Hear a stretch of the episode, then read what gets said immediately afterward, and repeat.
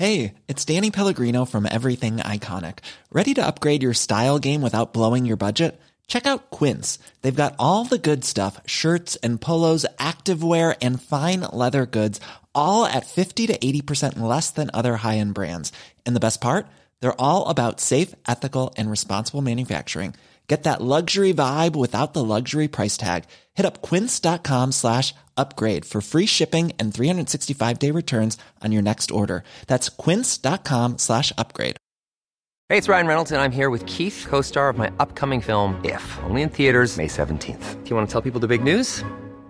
All right, I'll do it. Sign up now and you'll get unlimited for $15 a month in six months of Paramount Plus Essential Plan on us. Mintmobile.com slash switch. Upfront payment of $45 equivalent to $15 per month. Unlimited over 40 gigabytes per month. Face lower speeds. Videos at 480p. Active Mint customers by 531.24 get six months of Paramount Plus Essential Plan. Auto renews after six months. Offer ends May 31st, 2024. Separate Paramount Plus registration required. Terms and conditions apply if rated PG. My podcasts often deal with distressing situations which are not suitable for children, and some adults for that matter. Some of what I discuss may trigger uncomfortable emotions. If that does occur, please reach out to Lifeline, Beyond Blue, or any other support service or person you feel comfortable with.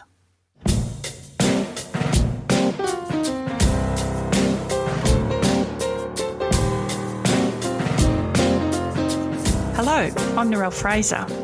I was a cop with Victoria Police for 27 years, 15 of those as a detective, having dealt with all types of crime from a stolen bicycle to a stolen life. I witnessed the effect crime has on all those involved and became one of those victims myself in 2012 when I was diagnosed with PTSD.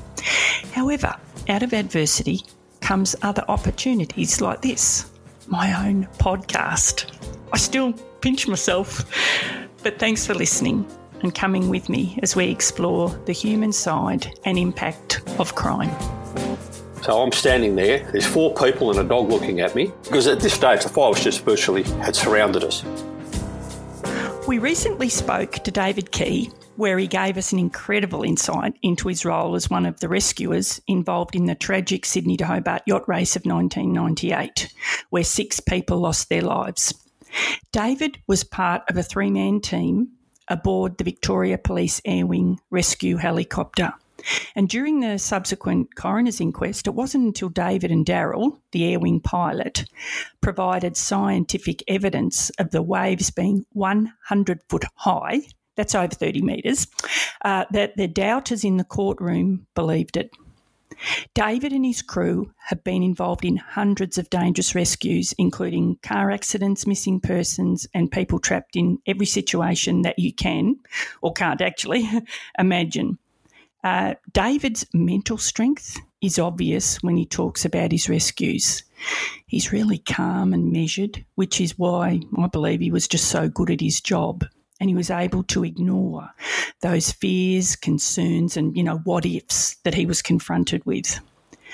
But today we're going to talk about the Black Saturday bushfires, which may trigger and upset some of you because 173 people died. But there are obviously many of you out there carrying grief and trauma from that day. So I want you to consider whether to listen to the next hour or so. But if you thought that David and his aircrew's heroics were incredible with the Sydney to Hobart yacht race, well, have a listen to David's role in the Black Saturday bushfires. We really are privileged to have him with us again. So, hi, and thanks for agreeing to return and talk to us, David. Hello, Narelle. Again. I believe we're giving you some reprieve uh, from helping Vicky in the kitchen today. Uh, you have a very important job of stirring the pot of what is it? Apricot jam, yes. reprieve. You have always been good at stirring the pot, David. uh, okay, so let's get you out of that kitchen and away from those pots and pans for a while. Uh, so, firstly, I'd like to talk to you about your role in the Black Saturday bushfires, but then talk a little uh, about some other rescues that you've done that you recall for all sorts of reasons.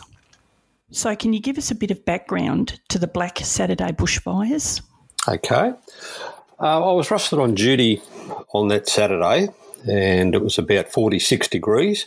Uh, Vicky and her mum had gone off to see a play in town while I trundled off to work. And uh, the crew that day was the pilot was Warwick Young, and the winch operator was Brian Norman, and I had the position of uh, rescue crewman for that shift. So we are preparing the helicopter, and we could we knew that the bushfires were uh, out and about, starting at East Kilmore and spreading across towards Whittlesea. So we were assisting the ground units, and we got a call uh, in the air by, from the Channel 9 helicopter. And they were saying they were at Coombs Road in Kinglake West, and that they could see four people uh, trapped on a property. Could we come and sort of see if we can get them out? So it didn't take us long to fly up there, only a couple of minutes. Uh, but it was just the smoke uh, was incredible, and just the flames uh, were in the under the smoke, and you couldn't really see them until the wind had blown the smoke away, and then it was just a mass of flames through that whole area uh, that stretched for a couple of kilometres. Channel 9 was hovering near the house. We came in, we did an assessment, and what we could see was other houses on Coombs Road. Uh, she lived right at the end, and they were just exploding, probably gas bottles, and just the heat and the trees were exploding. And we thought, oh, this is going to be a bit tricky. But we had discussed it, we were discussing it, and we could see that if we just left them there, these people would have perished. Uh, there was no no uh, dramas about that all at all. Uh, so I was already kitted up uh, to go and do the winch. So we came over the house. We were getting buffeted, and the fire front was on three sides of the house. So it burnt up to the front, down one side, and across the back, and over her driveway. And the the fire was then coming up the gully on the other side, on the fourth side. So I thought, well, we can get as many people out because there was four people there as we can.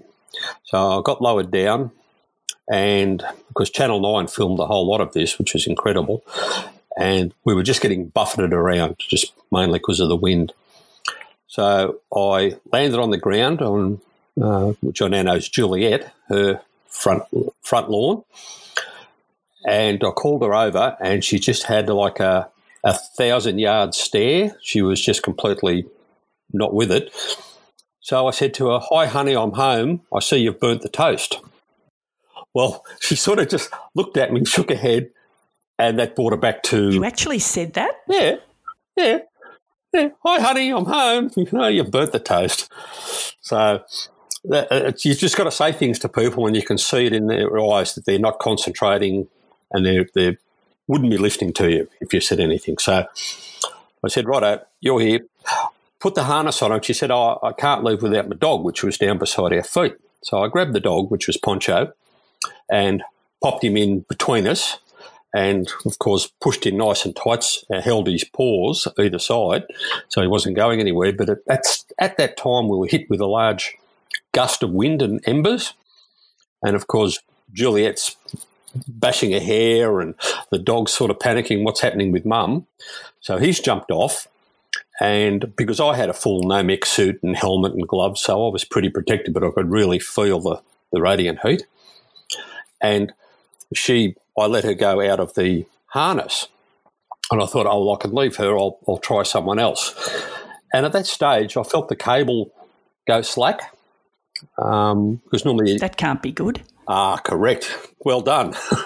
uh, you needed that like a hole in the head. What, what was happening was because the fire was virtually surrounding us, it was sucking all the air out, and the helicopter was actually dropping down because it had nothing to keep it up in the air because there was none. So uh, I was given the signal. If they tried to winch me up, it just would have pulled the helicopter out of the sky. So I was given the signal to disconnect. So there I was watching the winch wire go up to the helicopter, and then they just sort of dived and luckily just cleared the trees and got out into some clean air. So I'm standing there. There's four people and a dog looking at me. And I went, okay, got a little bit on here. So I used the radio because at this stage the fire was just virtually had surrounded us, and of course the house would have just gone up. This is what I was talking about in my last um, podcast with you. You've got to keep having plan A, B, C, and D. Well, pl- plan A's gone right out the window. So there wasn't much good there. But when I was being winched down, you always look at your surroundings to make you a spatial awareness when you're going into a winch, into an area. I noticed two concrete water tanks. So I said to Juliet, because we had to yell at each other because of the, the noise, and now we could see the flames getting closer. Has she got any axes or uh, sledgehammers? Um, and what I was thinking of, at least we could smash the water tanks, get some blankets, lay under the blankets, and let the water from the water tank go over us as the fire came through. Because there was nowhere else to hide. It was, you know, bush everywhere.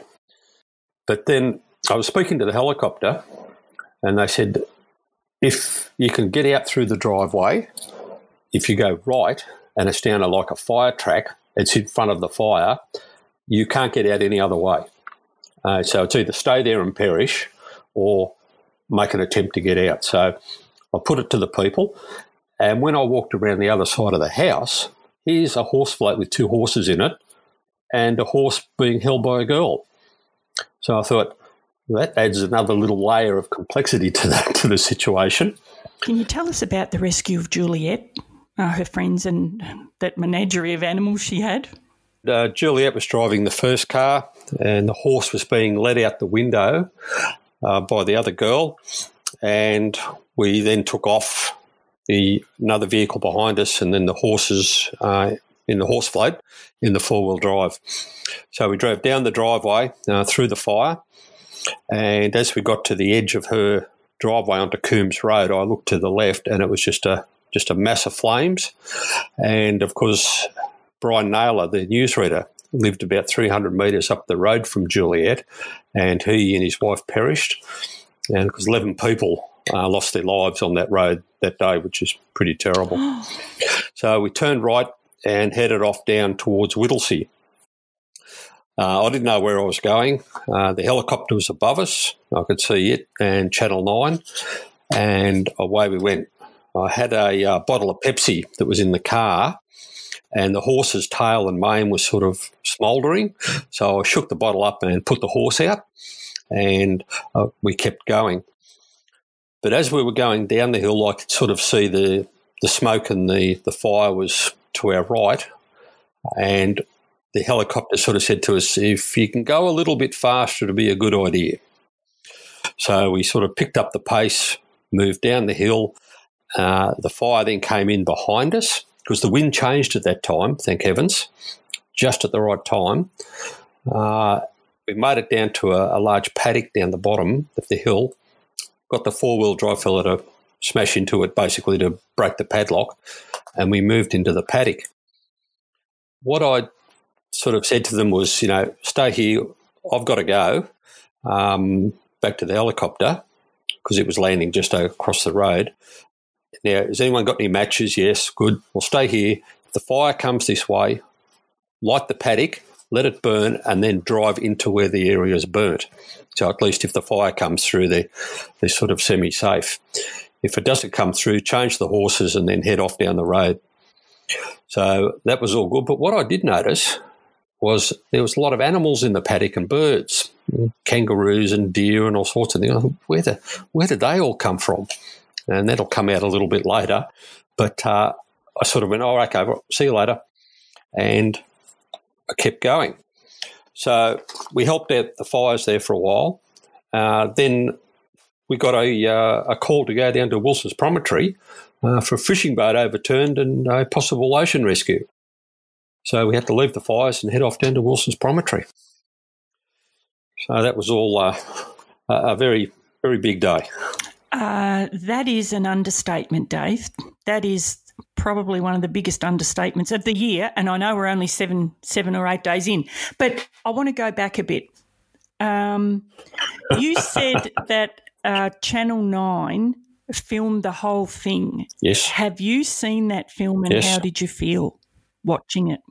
Oh, it was in- incredible. It's because you're so concentrating, or you are concentrating so much on your task at hand, I didn't really, you know, think about that Channel 9 helicopter because I was concentrating on ours.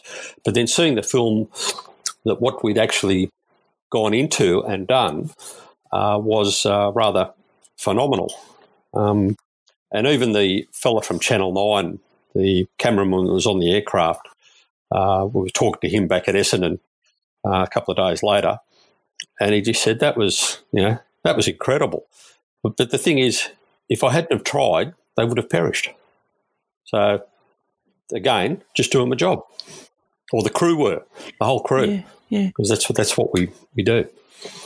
And, and that's true. And I, yeah, and I understand what you mean. That that and that is um, a genuine team effort because without you getting uh, winch down, without the your um, team up in the air um, directing you, Mm. Oh yeah, there's no yeah. way known you could have done that. So No. I understand that.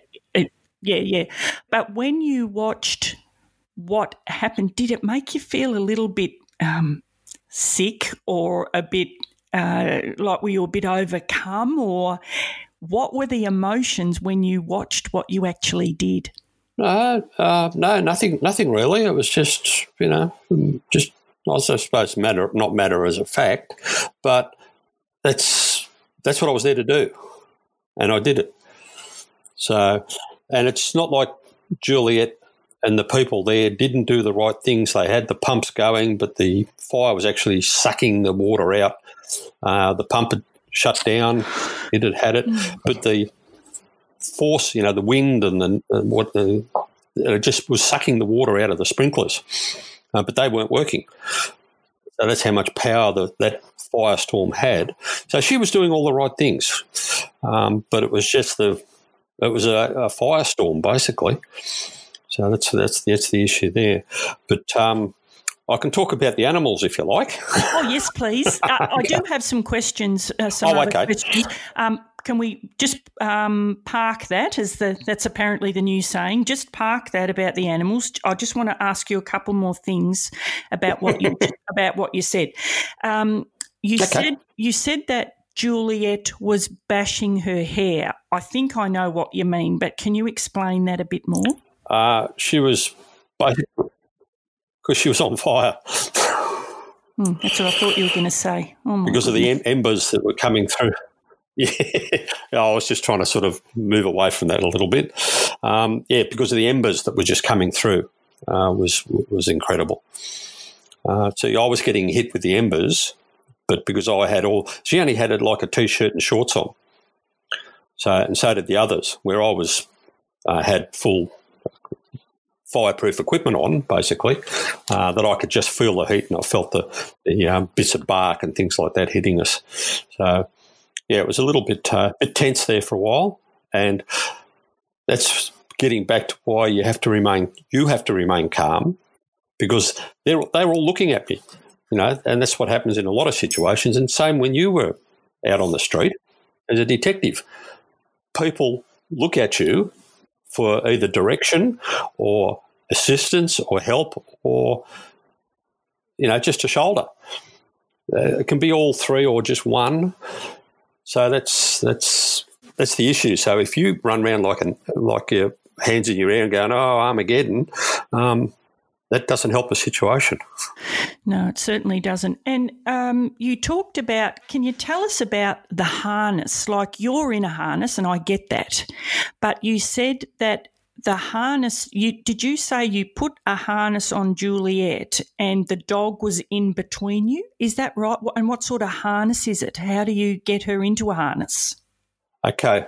Uh, what it was is uh, a thing called a uh, rescue strop, and it's like a horse collar. So it's attached uh, to the hook with, with me because I'm in a full uh, winch harness, and you put the collar over their head and then tighten up the chest strap, put the person's arms down, and they're sort of locked in.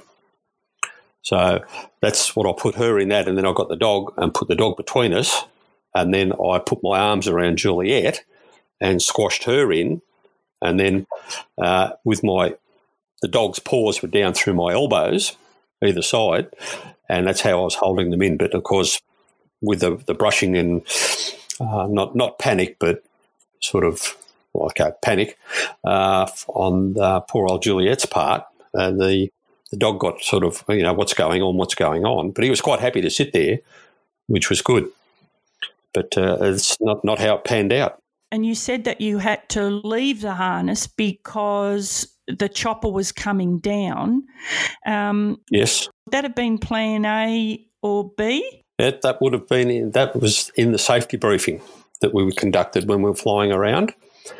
That if anything happens, you get this signal from the the uh, the winch operator, and that means that there's trouble, and you are to disconnect. If it was going to be uh, really quick, they would have just um, cut the cable. But we had the luckily we had a little bit of time for me to um, able to unhook, and the uh, hook went back up to the aircraft, and then that's when they could fly away. But they just couldn't stay in the air, basically. You know, there's there's so many um, situations that you've just spoken about there where it could have turned. You could have um, instead of 11, 11, perishing on that uh, road, it could have easily been what the four of them and you uh, easy. Mm. Oh, and mm. the machine, if the machine had come out of the sky, you know, the two in the helicopter. So, yeah, so it was, again, situations that we don't normally find ourselves in, but you have to adjust to it and either keep going or, or, you, or you just give up. And that's sort of not in it. So we don't sort of give up. Um, we just had to keep going. And there was no panic from the crew. It was just, you know, all controlled and that's what it has to be.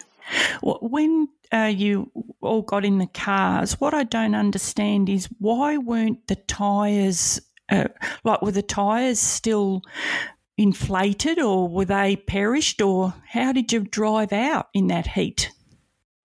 Uh, because we were driving through it, um, the flames, they burnt the paint on the cars because one of the, the fellow that was driving one of the cars, he he was a little bit miffed that his paint got scorched. Um, and I was just about to say to him, "You reckon you got trouble, sunshine?" but I uh, I didn't um, because we we actually drove through it, and I suppose because the fire had gone through, so it was just everything was burning, so it was still flames that we had to go through, but we went through them sort of quickly. We weren't sort of stuck there, so therefore the fire didn't engulf the cars.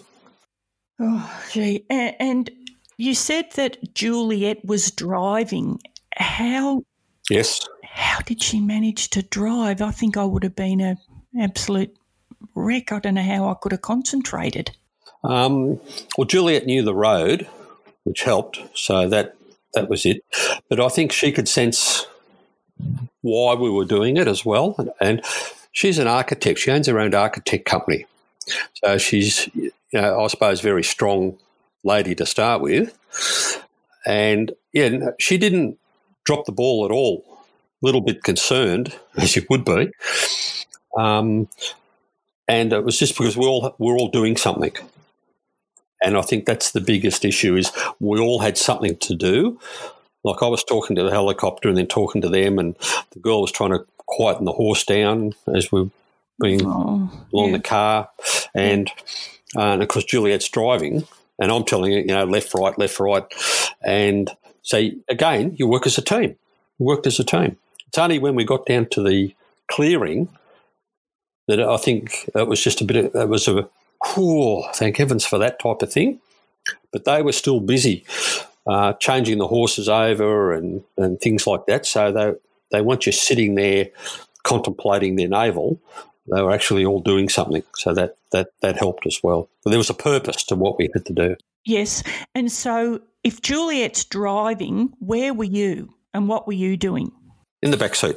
Right. Who was in the front seat? Oh, I just went along for the ride. uh, Juliet was driving and the girl was letting the horse out the window. I hope Juliet was in the front seat driving. Oh, okay. So there's not just you and Juliet in the car, it's another woman in the car as well. No, no. Yeah, she's the one leading the horse through the passenger's window on a, on a lead rein. Oh, gee. Hard, yeah, hard to imagine. Um, now let's get to the animals in the paddock. Tell us about that. Right. Okay. Well, as Juliet also, uh, just jumping ahead a little bit and getting back to this, she also attended the Royal Commission for the fires. She appeared in it to give evidence on the firestorm and uh, things like that. And she actually made a comment. She said, uh, as we were driving down away from the house, it was Dave's Ark. Now, not Noah's Ark, Dave's Ark. Now, the reason being is we had all our horses, we had the dog. Oh, the dog was there having, just jumping around, being what dogs do. But I didn't actually see it. But there were kangaroos, there were deer, uh, there was evidently wombats, all sorts of animals Mm. going down the road with us and beside us. Right. Now, they're the ones that turned up in the paddock down the bottom of the hill. okay. That's why I couldn't believe what all these, where all these animals came from. They'd followed us, come with us. Now, whether that's a sixth sense by them going, they're going to lead us to safety, but horses and deer do not get on. But evidently, there was a deer running right beside the horse. So the horse didn't freak out. So that's it's all a bit strange, isn't it? But um, yeah, uh, there's just all these animals just there staring at us when we got down to the paddock. They'd obviously all caught up and um, came in through the gate.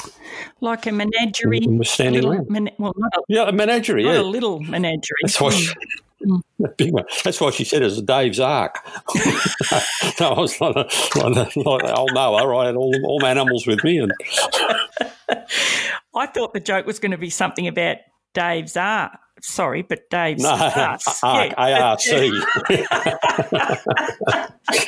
Now, when we were talking about this the other day, you uh, sent me, oh my God, it was a letter from Juliet to, I think it was the health minister, because she didn't know who you were and she wanted to find out who you were.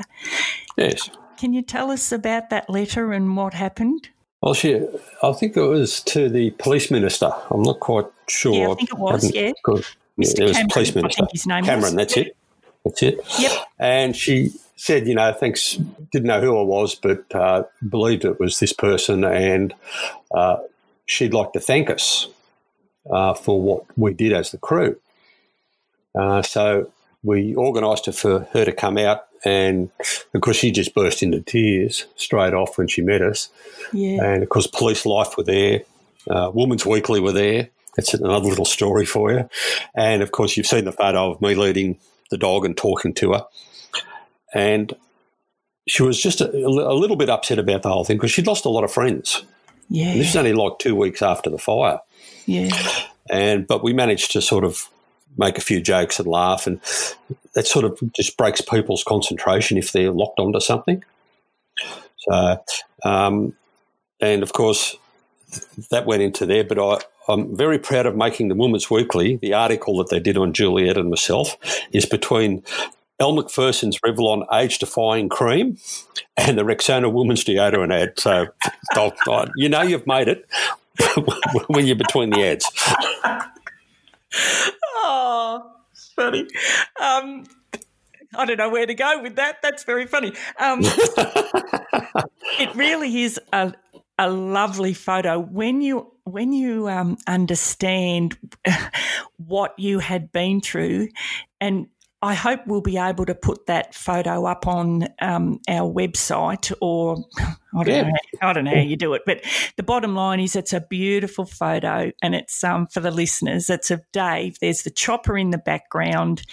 Dave's got poncho uh, on a, a lead, and he's just walking and talking with Juliet. And I just, it's a really, really powerful. It's a lovely photo. But little Poncho, well, Poncho isn't little. Um, what sort of dog is Poncho? Some sort of a. I think he's um, bit- a, a Bitzer. She got him from the um, Lost Dogs Home. So, because she likes her animals as well. That's what she. I think. Um, I think he's mainly Kelpie. Just by uh, thinking back on it. Um, but she sort of she said, "Oh, I can't live without my animals." And I said, "Well, that's fair enough." I said, "There's that's no problems. Let's we'll do the whole." And I think she could sense that I was genuine about like caring for the animals as well as them. Mm. And it's sort of it's it's like getting a rapport type of thing going very quickly, um, and keeping everybody on the same wavelength, keeping everybody happy as much as you can. As you know, your mind's going at a thousand miles an hour, but you've got to you have to do things. You have to have to do things.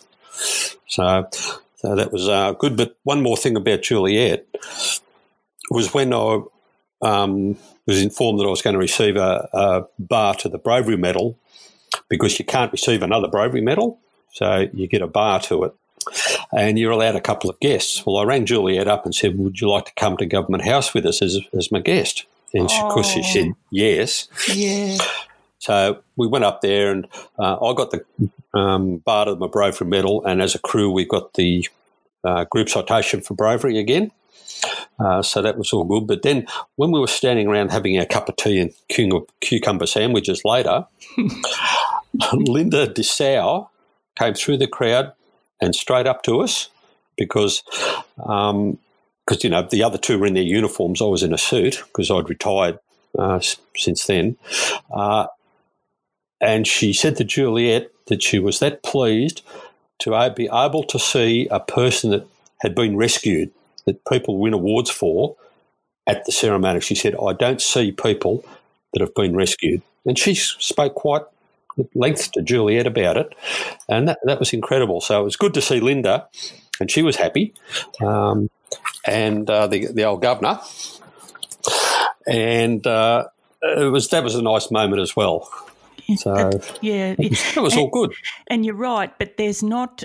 I think that says a lot about. And I'm not having a go at the people that win the awards, but the fact that you were the reason why Juliet was there, as in you had asked her to come. And as you say, and as Linda said to her, there's not a lot of um, survivors of these sort of things that that come because the people that I've rescued don't think about that, but you did. It just shows a lot about your um, compassion, I suppose, and your yeah, just your thoughtfulness. You know, and talking about thoughtfulness, something that is in the back of my mind, and I am, I hand on my heart, I'm not proud to admit this, but I think if that was me, and it never would be, but if it was me um, being winched down, I know what I'd think about the animals, and I know what I'd say to them, like like the animals, I'm getting you out of here. But I think it, it is incredible that you actually thought, no, you, you could actually tell and respect the um, love she had for those animals, whereas I don't think I would think like that. So I just, that says a lot to me about the type of person you are that you would actually think about the animals. I, as I said, I I wouldn't. Um, I'm not proud of that attitude that I would have, but yeah, it's um, it's very nice. It's probably putting it mildly.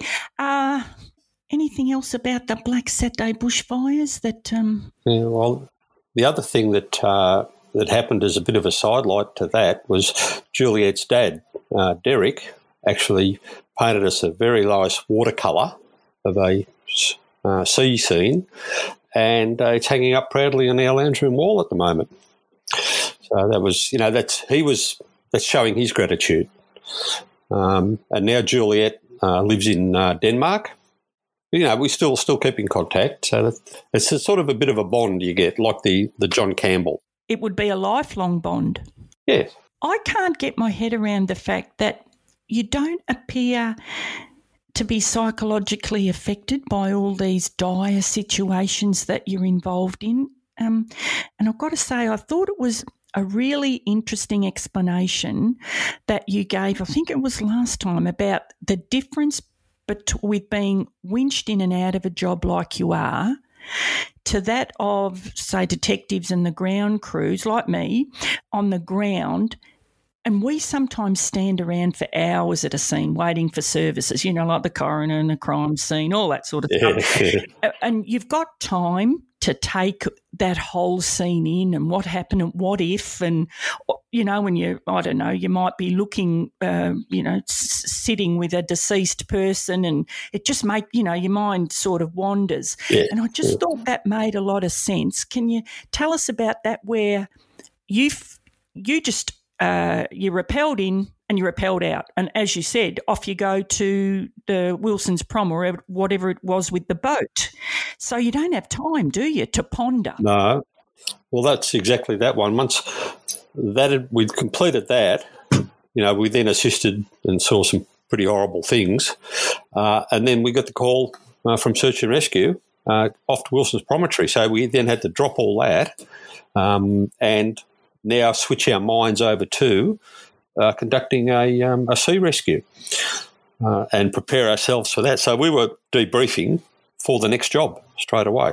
So you don't have time to sort of sit and dwell on it because I suppose it's because in our world everything's sort of fast moving. And as you said, we come into a job, whether it be an air ambulance job, finding a deceased that's been missing and things like that. We, we come in, we find, we go. So we haven't got time to sort of, as you said, like dwell on a situation. And as I was once told by a very senior ambulance officer at the Airwing, uh, try not to get attached to any of your jobs because he said that will wreck you. So yes, you can you can do your job you, to your best of your ability. You can feel empathy, but don't get attached to it because he said that that'll just eat at you. And I, I remembered that uh, from what he said. He'd been doing that job for a lot of years. It's not like you, are being hard or cold or anything like that.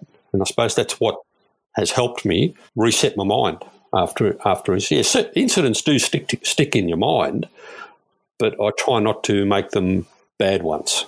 Mm. And see, I don't know how you can do that because I, hand on my heart, that was my issue. I did get attached and I couldn't. Um, I Hey, I'm Ryan Reynolds. Recently, I asked Mint Mobile's legal team if big wireless companies are allowed to raise prices due to inflation. They said yes. And then when I asked if raising prices technically violates those onerous two year contracts, they said, What the f are you talking about, you insane Hollywood ass? So to recap, we're cutting the price of Mint Unlimited from $30 a month to just $15 a month. Give it a try at mintmobile.com slash switch. $45 up front for three months plus taxes and fees. Promo for new customers for limited time. Unlimited more than 40 gigabytes per month. Slows. Full terms at mintmobile.com. Hold up. What was that? Boring. No flavor. That was as bad as those leftovers you ate all week. Keke Palmer here, and it's time to say hello to something fresh and guilt-free. Hello Fresh. Jazz up dinner with pecan-crusted chicken or garlic butter shrimp scampi. Now that's music to my mouth. Hello Fresh. Let's get this dinner party started. Discover all the delicious possibilities at hellofresh.com. Here's a cool fact. A crocodile can't stick out its tongue. Another cool fact you can get short term health insurance for a month or just under a year in some states. United Healthcare short term insurance plans are designed for people who are between jobs, coming off their parents' plan, or turning a side hustle into a full time gig. Underwritten by Golden Rule Insurance Company, they offer flexible, budget friendly coverage with access to a nationwide network of doctors and hospitals. Get more cool facts about United Healthcare short term plans at uh1.com. I'm Sandra, and I'm just the professional your small business was looking for. But you didn't hire me because you didn't use LinkedIn jobs. LinkedIn has professionals you can't find anywhere else, including those who aren't actively looking for a new job but might be open to the perfect role, like me. In a given month, over 70% of LinkedIn users don't visit other leading job sites. So if you're not looking on LinkedIn, you'll miss out on great candidates like Sandra. Start hiring professionals like a professional. Post your free job on linkedin.com/people today. Couldn't help it. Like mm. I couldn't stop thinking about um, you know, all the terrible jobs that I'd been to. You just sound so very sure of yourself, of how you need to manage yourself. Like, was that something that you were taught as a kid, or was that something you learned? Uh, well, it could could be a bit of both because you know I just came from a normal. I lived in Sydney, normal family. Uh, joined the army when I was 19 after school. And, you know, I did 10 years in the regular army and I was a, a tank troop sergeant on a, on a Leopard tank. So I had fellow, I had uh, 12, you know, men to look after, you know, administration and welfare and all things like that.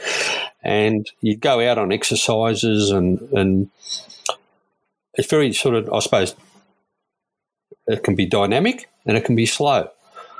So you have to learn to sort of, so suppress some of your feelings.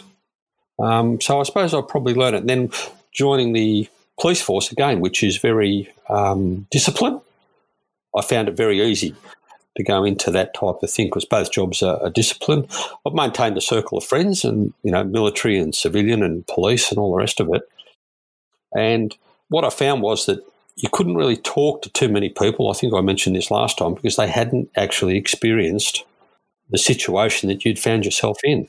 And plus, I kept busy all the time. You know, we had horses, we had dogs, and a yard to look after. And because I had my army reserve, so I was sort of had outlets, other outlets as well. And yeah, I suppose it's a bit of both. Um, something I've taught myself or something I've been taught, um, just to remain stable, if, if that makes sense. Yeah, it does. You just touched there on debriefing. So, how did you debrief? Like after a day, say like Black Saturday or Sydney to Hobart, we would normally, as a, a ground crew, uh, we would normally, probably unfortunately, um, we debrief at a pub. Um, or we debrief when we were allowed to have a drink at work.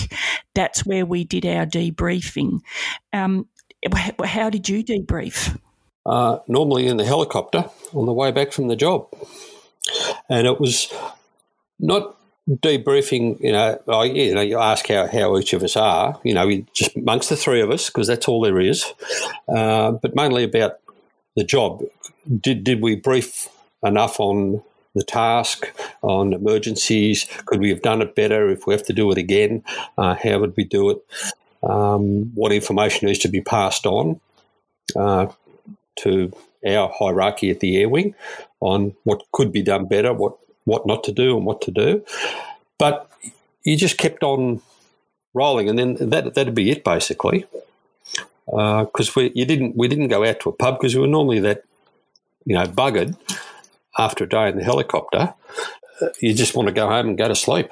Yeah, and and also um, when you do debrief with a whole lot of people, I think you mentioned, um, I can't remember where it was, but you mentioned that often when you're debriefing with a big group of um, cops, that often it would end up with people um, uh, belly aching really about the politics of the job and who should have done this and who didn't and and I suppose you never really got involved in that, did you? Which is probably a good thing.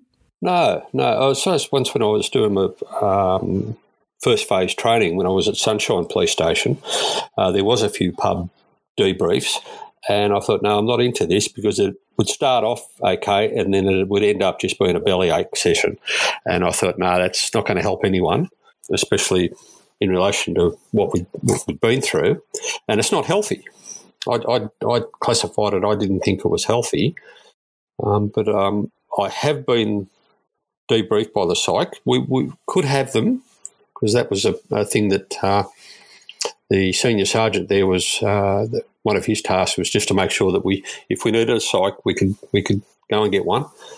And when I was upgraded there as the senior sergeant, the same thing. I would be looking after all the blokes on their different jobs, just to make sure that they were okay. And the one we were debriefed on, uh, we'd hit a power line in the helicopter and of course had to do a forced landing, and that wasn't much fun. Um, that's I can sort of tell you about that. It's another one of our jobs we did, but we were taken up the next day. The three of us. That's the pilot, myself, and the MICA paramedic in another helicopter because we'd wrecked the last one, and we, they flew us towards some power lines. Well, the three of us freaked out um, we all just sort of, you know, uh, stop, stop, stop, stop. We can't can't do this. And the senior pilot that was there that was flying said, "Right, you three, um, off to the um, police psychologist." And that was good because the AMBOs had their psychologists, uh, which they, they have, and their peer support officers, the same as the police department.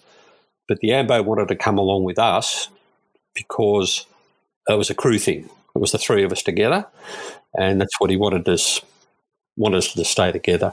So when we saw the psychologist, um, we had three different psychologists each, and what feelings I had, which you know we discussed this later, the three of us, were completely different from what the pilot had. The Ambo and myself had much the same feelings because the pilot was in command of the whole situation, where we were sort of the passengers. So we had different feelings. But she explained to us that's quite normal for a um, first responder that has gone through a dire situation. The, the feelings, you know, of, of, you know guilt or you know why why was it me type of thing, and uh, it was um, normal after a major traumatic incident. That was normal. So, which I think put me instead, they, they were my feelings. And she said, Oh, they're quite normal. Okay.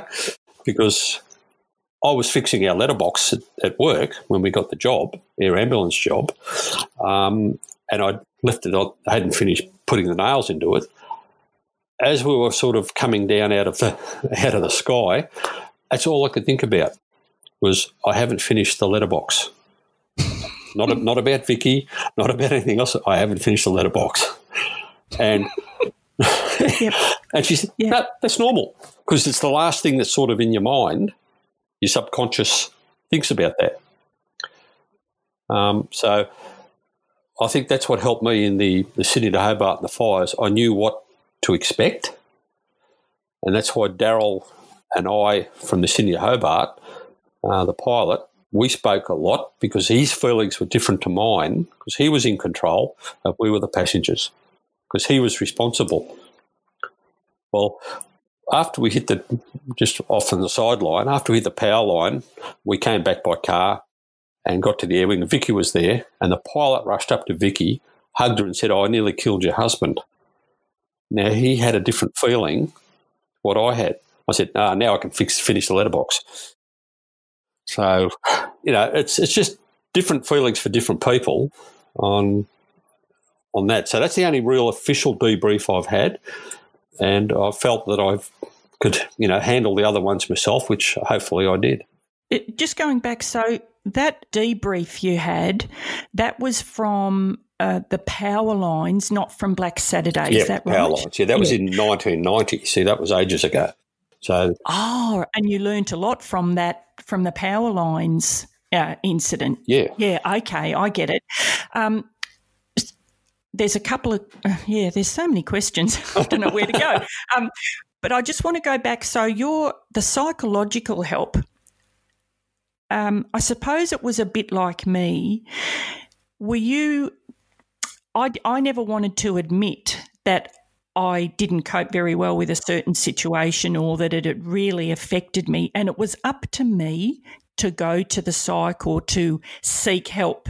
They they came to us in a in a strange sort of way back in the what was it in the nineties, I suppose, yeah. and two thousands, yeah. where what would happen is they'd send you an email to say, We understand you've been involved in a, an incident, a serious incident. Mm-hmm. If you feel like ringing this number, feel please do. But you never would because that was an admission number one to yourself that you weren't coping and number two you didn't want anyone to find out because you would feel a bit um, oh i suppose ashamed that you weren't coping. Did you feel like that? Like did you feel you really probably should have had psych help but you couldn't for all well, i don't know any sort of reasons? Is is that how you felt? No no not um no i I didn't really because, and the others didn't either uh, from both crews. Um, there was the, I suppose, because we didn't sort of dwell on it that much either. Once we'd had our debrief, yeah, that was it. Right out onto the next job. So it was all pretty dynamic in that sense. And same as I knew a bloke that worked at the search and rescue that I used to work with many years ago and he's done some pretty terrible jobs down there. And, you know, because we used to fly search and rescue around with us on a lot of jobs, you know, you just chat in the helicopter as you do. And he was saying, you know, we got onto this thing about the, the bushfires, as a matter of fact. And he went up to Marysville, like myself, the next few days after the fires went through there. And he just said, Yeah, well, he's just done this job, go on to the next one, go on to the next one. See, I don't know his personal situation, whether he did go, but that's that's the way I sort of was thinking uh, on my situation. So again, it's different mindsets for different people. Mm. Yeah, I understand. And so, can we go back to? Can you tell us about that power lines incident? What, what happened there? Right. Um, I was working the air ambulance helicopter, and we got a job to a girl that had fallen out of a tree at a, a place called Yellingbo out uh, the back of Mount Dandenong, and she'd broken her legs. Uh, because of the distance to get her back into a Melbourne hospital, that's why the helicopter's used. So we flew out there. It was midday, uh, very warm day in February. And what the first thing you do is when you've got a landing area sorted out, or the ambulance of crew have sorted a, a landing spot out, you always do a check, mainly for power lines, uh, for you know trees, wind, uh, and no obstacles on your your route in and a route out. So all this is done um, every time. Uh, and there was a large lake right beside where they were, and the sun was shining off the lake. Um, uh, we couldn't see, we spotted one set of power lines, and we all identified that. But as we swung around uh, to have another check before we landed, um, and probably because of the reflection and the wire was actually dull, um, and we couldn't see any poles because that's what you look for the poles, power poles. Yeah, yeah. Uh, next second, bang, and we look up and there's a power line under the rotors um, hitting the top of the um, cockpit, and we were basically stuck on this power line, pushing tension on it, and the pilots. Again, we didn't say a word. it was just calm. Yeah. And you go into your emergency mode, basically. And I had certain tasks to do. If we were going to have a, a crash landing or a, a forced landing, I had certain tasks. And, or we called park it quickly. Uh, you've got to park the helicopter quickly.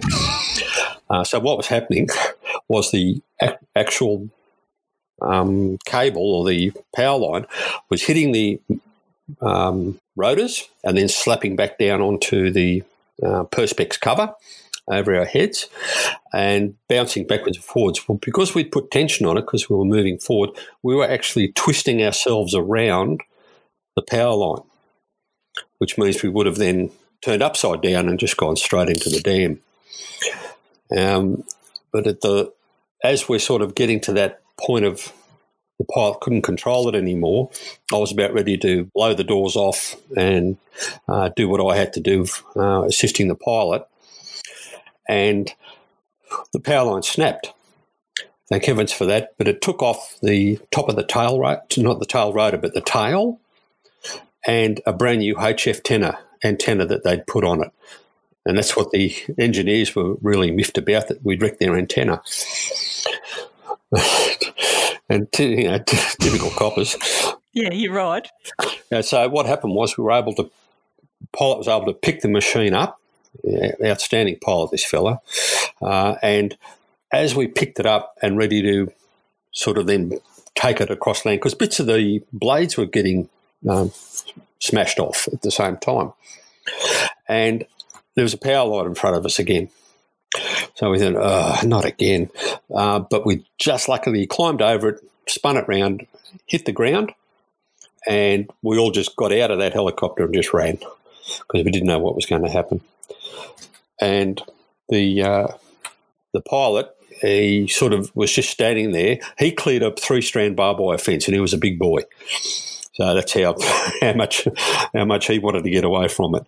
And his name was Trevor Wilson, and he's now the chief pilot up at um, the helicopters up in Queensland, uh, at the in Brisbane. So he's he was a terrific bloke, and that's all he kept saying. He was sorry, sorry, sorry, sorry.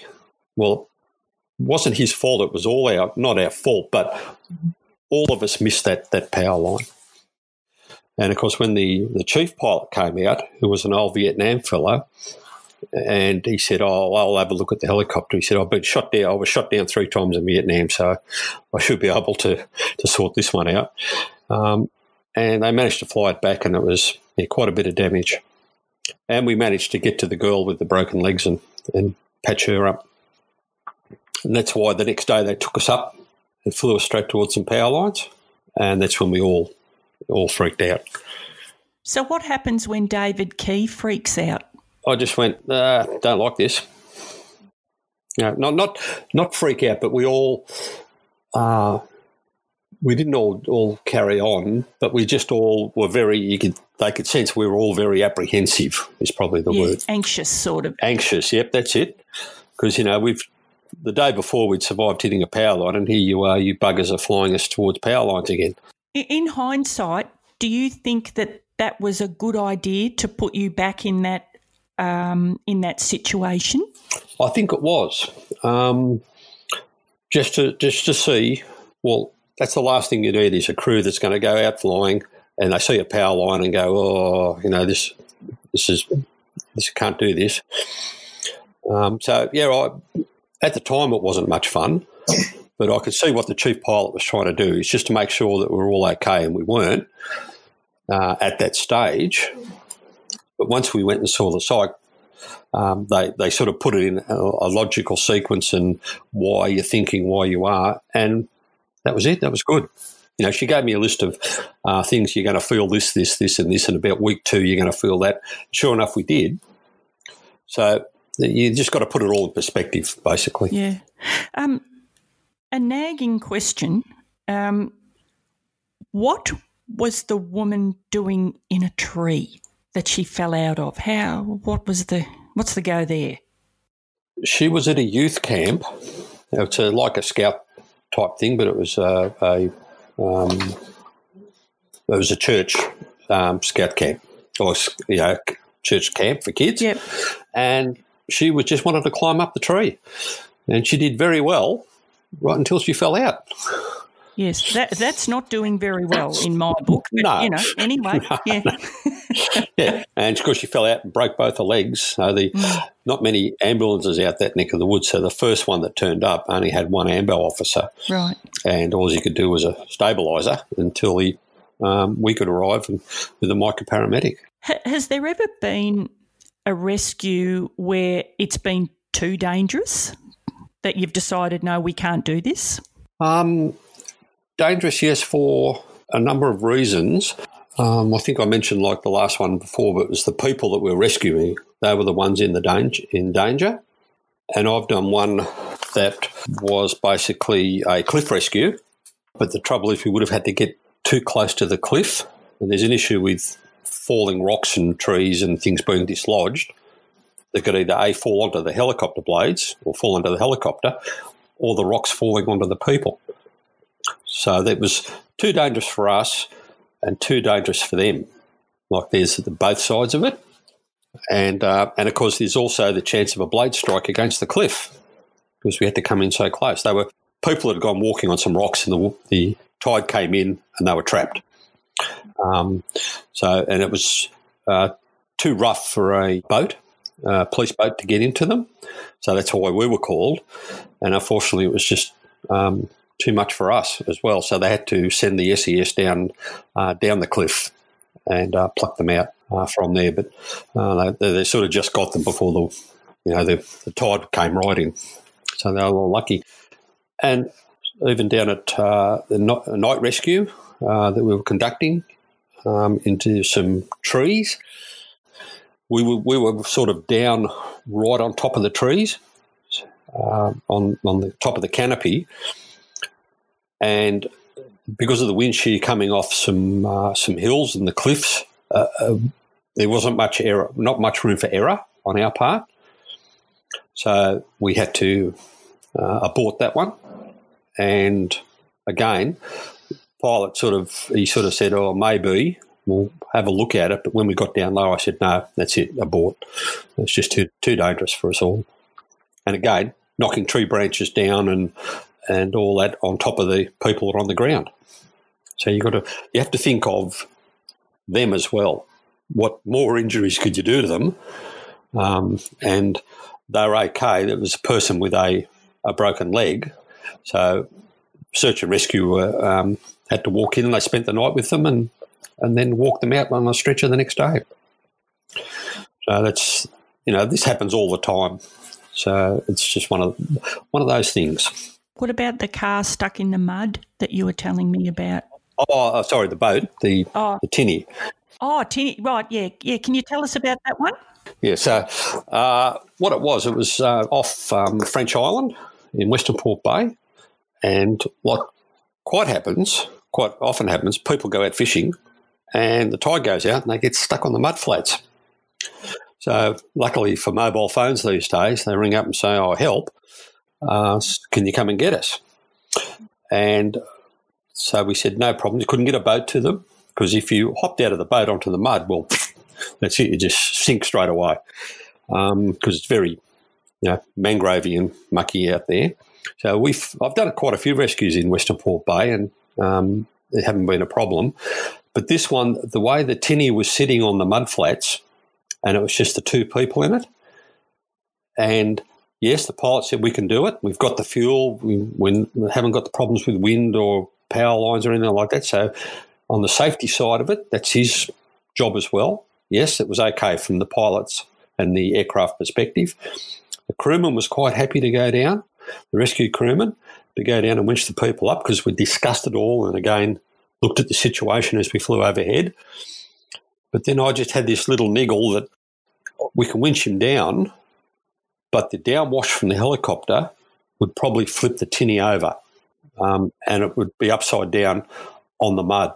Because when we came over and did a couple of just checks to make sure we had you know enough power, and you could see the tinny moving as we were flying towards it, and if we went right overhead, uh, it could have flipped it. And especially if you take one person out of it, well, there's there's not much weight. And if it flipped over, well, you've got to think of the ramifications of what you're trying to achieve. So again, this is all just keep plan A, B, C, and D over again. Um, right, that's not going to work. What about this? What about that? Well, we can't put our crewman in the mud and let him walk to them because he couldn't. Uh, the next thing was talking to the water police. Tide comes in in three hours. Right, wait for that. So they stayed there until the tide came in, boat floated, and they then went in and got them. So you just have to recheck and recheck and recheck everything. So that was me that decided not to do that one as the winch operator, and there was no qualms, even though the other two wanted to do it. Just that's what we did. That was it. You know, our self-checking technique. Yep. So what you're saying in a situation like that is that there might be two out of three that say, "Yep, we're doing it," but you only need one to say no, and there's no questions. We're not doing it. Is that? Yep, that's it. That right? Yep. And there is a reason mm. why that person has said no, and of course you you say that reason. They go, "Yep, no problems." You know, it's not a bargey thing. Oh, well, I can do it. We can do this. We can do that.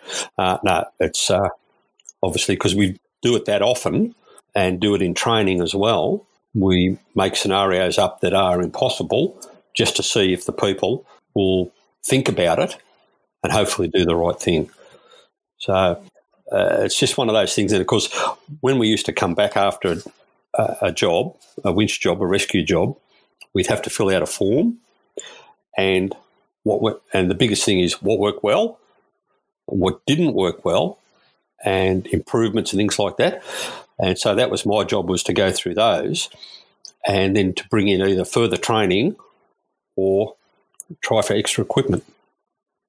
Like we've got uh, just before I um, retired from there, um, it was called uh, it was like a baby basket. Now remember the floods up in Queensland, um, well, about 10 years ago, whatever it was, when they did a lot of rescues off rooftops of houses at, um, in that valley.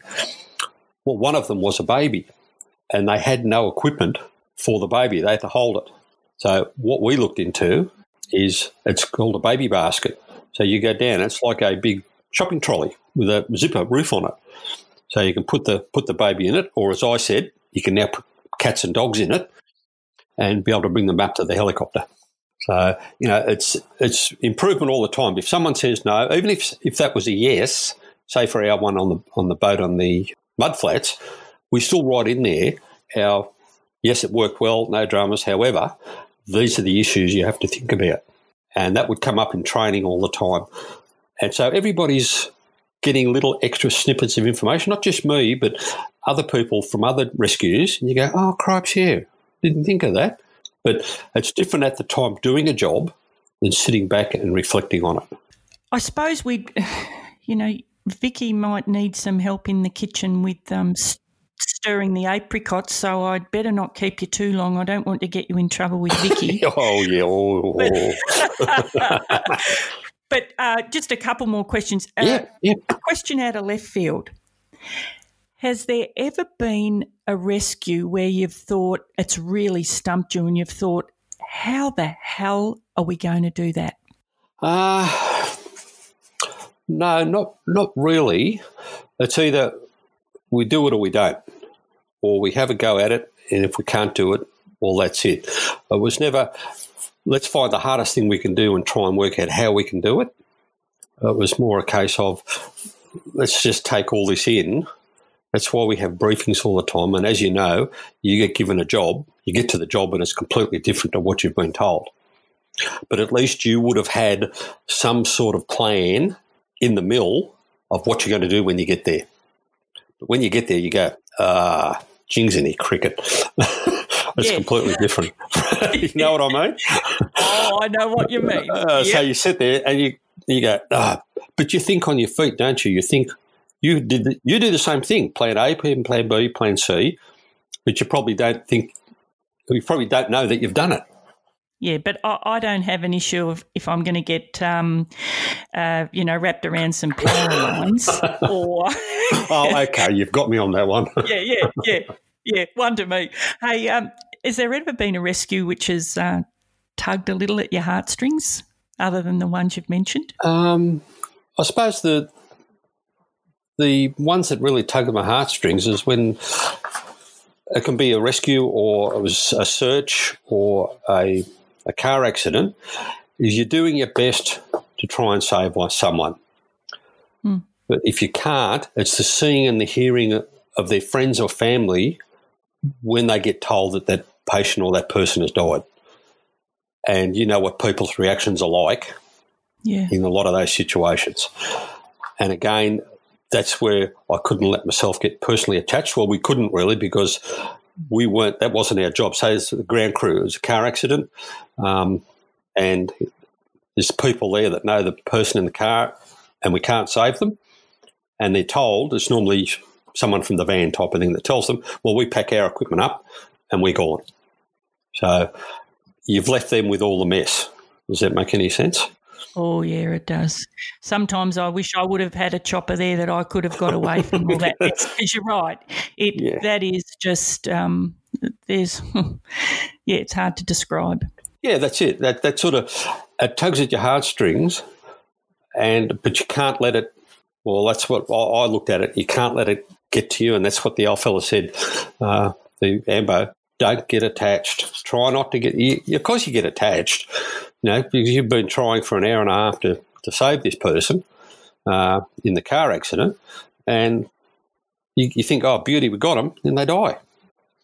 So it's, it's pretty pretty terrible. But yeah, yeah, that's I suppose those sort of things because that's all, what you did was major incidents, major car accidents, um, you know, with ser- serious injuries and deceased people, and because our world was sort of fast paced right, bang, right, next, right, we're off to the next accident and things like that. So you prepare for that.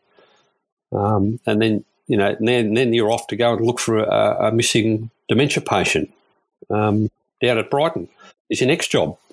But you, you then focus on that.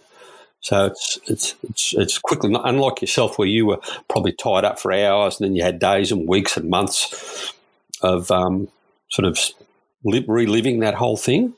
You know, if you were the informant on a on a task or whatever it was, and then preparing people for court, uh, you know, you, you you're back into that situation again. Yeah. Geez, you had it easy. Seriously. hey, listen, can we can we finish off with uh, just telling the listeners? You told me a lovely story about a um, a little girl Oh, having yeah. to calm her down. Can we finish off on that? oh yeah. There's with all the bad jobs, there's a lot of good jobs as well, and there's been quite a few of them. But this one was very memorable to me. Uh, we'd been to a car accident, and unfortunately, the mother and father had passed away, and the small child had broken legs. She was probably two, two and a half, three years old. So got her out of the car, put her into the ambulance helicopter, and I was in the back um, with the MICA paramedic because of the injury she had. She needed he needed assistance, and of course she was scared. She was distressed because you got the all the lights, the helicopter, and you know all this sort of thing. And the paramedic said to me, "Oh, can you sing Twinkle Twinkle Little Star to her?" I'm going, "What?" And of course the, the poor little kid's got a grip of my, my fingers. And course, it's the noise, and so I'm going, oh, "Twinkle, twinkle, little star," at my best singing voice, but it distracted her. You know what I mean? It, And- would be very distracting. You singing. Oh yeah, trust me, it was. Yeah, yeah. Or maybe maybe it was the drugs, but I'm not quite sure. But she settled down. She quite now because you know she's dragged out of a car and she's thrown onto a stretcher, and there's all these people around her. Yeah. Uh, she was terrified, you know, bawling her eyes out, and then Mm. Kicking and flailing her arms. So it was Yeah. just to, to sing "Twinkle Twinkle Little Star." So away I went in my best rendition, and it, it, it, it worked, and it was quite good. So, Ah, and as the ambo said, uh, don't give up your day job. Yeah, well, I was gonna, I was gonna second that uh, that suggestion. hey, Dave, um, it's been an absolute pleasure. I, yeah, words can't describe uh, how I feel about what you've done. Just and just your whole attitude. Those, um, but it, yeah, it's um. Yeah, it's almost leaves me lost for words, which doesn't happen very often. But uh, I've, I've, I've heard that. but, no, but thank you so much for everything you've done, uh, for all those rescues uh, that you've done, and all the rescues that have been successful and unsuccessful. You've uh, obviously you tried and you did your best, and gee. Anyway, uh, I'm rambling. I'll let you That's go. all right. That's all right. As, as a little sidelight for that one, I'm still we're still very good friends with the paramedic that I was because you used to work with a paramedic a fair bit of the time, all the same ones, and so there's that, there's still that friendship outside the job um, that you, you carry on for years because you've got this, I suppose, connection. Uh, and the same with the you know the Campbell family from the Sydney to Hobart, uh, Juliet, and even you know Daryl the pilot. We, we still keep in contact really, really well um, because we've all got something similar uh, from different sides of the house, I suppose. But uh, yeah, very good. Now, don't you start getting attached, David, because you know that can lead to trouble. All right, lovely to talk to you. Uh, good luck with your apricots and uh, love to Vic. No, thank you. no dramas. Thanks very much, Narelle. All right, thanks, David. Okay, bye bye. Bye.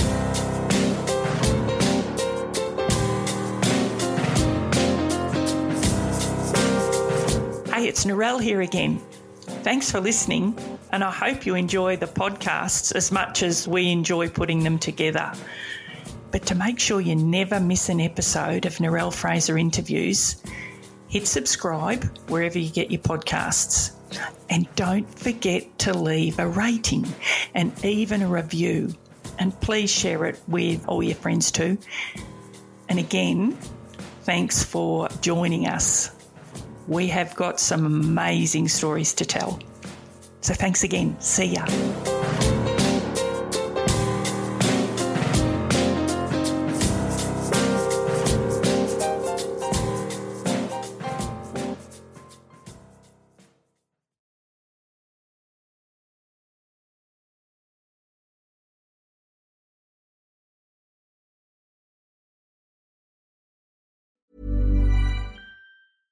Ever catch yourself eating the same flavorless dinner three days in a row? Dreaming of something better? Well, HelloFresh is your guilt-free dream come true, baby. It's me, Keke Palmer. Let's wake up those taste buds with hot, juicy pecan-crusted chicken or garlic butter shrimp scampi. Mm. Hello Fresh. Stop dreaming of all the delicious possibilities and dig in at HelloFresh.com. Let's get this dinner party started. Hey, it's Paige DeSorbo from Giggly Squad. High quality fashion without the price tag. Say hello to Quince. I'm snagging high-end essentials like cozy cashmere sweaters, sleek leather jackets, fine jewelry, and so much more. With Quince being 50 to 80% less than similar brands. And they partner with factories that prioritize safe, ethical, and responsible manufacturing. I love that. Luxury quality within reach. Go to quince.com slash style to get free shipping and 365 day returns on your next order. Quince.com slash style.